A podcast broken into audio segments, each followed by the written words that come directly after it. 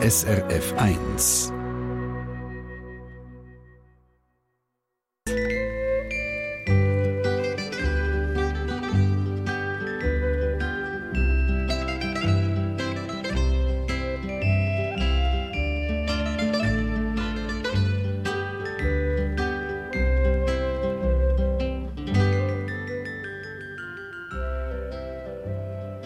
nehme an, dass Sie nicht haben Sie kennt. Das ist das von der Glückskette gewesen. Hat einen Grund, wieso ich jetzt das eingespielt habe, wegen folgenden. Stark Franken, die ganze Euro-Krise, das zieht Kreise in der Wirtschaft allgemein, beim Sparen, beim Sparer und ist es eben bei der Glückskette. Was heißt das für das Geld, das auf der Bankkonti liegt?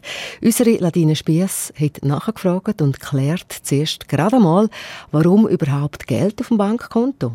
Weil eigentlich, so denkt man als Spenderin und Spender, wird das Geld, das man der Glückskette einzahlt, gerade dem Zweck entsprechend eingesetzt.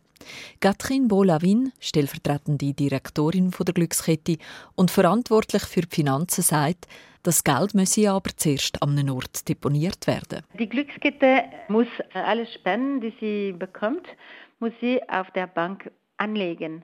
Also es gibt verschiedene Anlagen.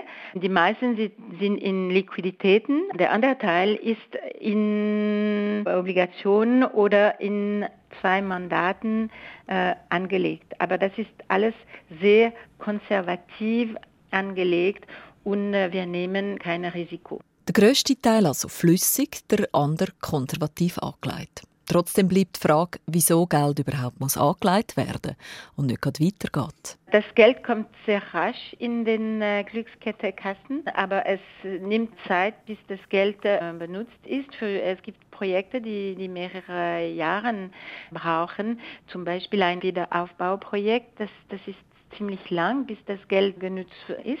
Dann muss die Glückskette dieses Geld hier äh, behalten. Und darum muss das Geld eben angelegt werden. Und zwar das betont Katrin Bolavigne nochmal, konservativ. Von dem Geld gibt es Zinsen. Und das Geld braucht die Stiftung dringend, sagt die stellvertretende Direktorin der Glückskette. Wir hoffen immer, dass diese Gelder, diese Zinsen, diese Erträge von unserer Anlage die administrative Kosten abdecken werden. Das ist nicht immer möglich. Es gibt Jahre, wo es äh, nicht möglich war. Also zwei Jahre konnten wir das nicht machen. Aber wir hatten dann zwei Prozent von den Spenden genommen, um diese administrative Kosten abzudecken wenn es dann Zinsen gibt. Die ganze Euro-Krise, die Frage der Negativzinsen, mit dem hat sich auch die Glückskette müssen beschäftigen. Weil Negativzinsen, das hätte bedeutet, dass die administrativen Kosten nicht mehr hätten können gedeckt werden. Das wiederum hätte dann bedeutet, dass man allenfalls wieder 2% der Spenden dafür einsetzen das ist zwar im Vergleich zu Schweizer Hilfswerk weit unter dem Durchschnitt, der liegt bei 14% aber eben hätte und wäre. Zum Glück ist es gar nie so weit gekommen, sagt Katrin Bolavigne von der Glückskette. Alle Banken haben uns äh, versichert, dass sie keine negative Zinsen äh, für die Glückskette setzen werden.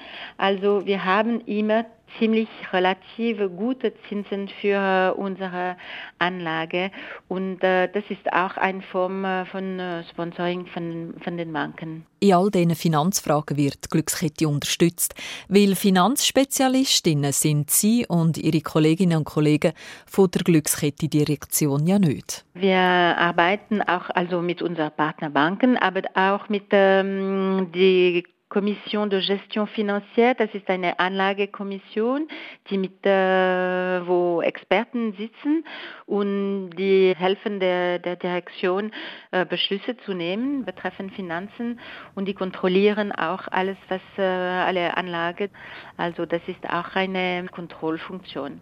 Katrin Bohlawin, stellvertretende Direktorin von der Glückskette und verantwortlich, wir haben es gehört, für die Finanzen bei der Stiftung. Mit ihrer geredet hat Ladine Spiess. Eine Sendung von SRF1. Mehr Informationen und Podcasts auf srf1.ch.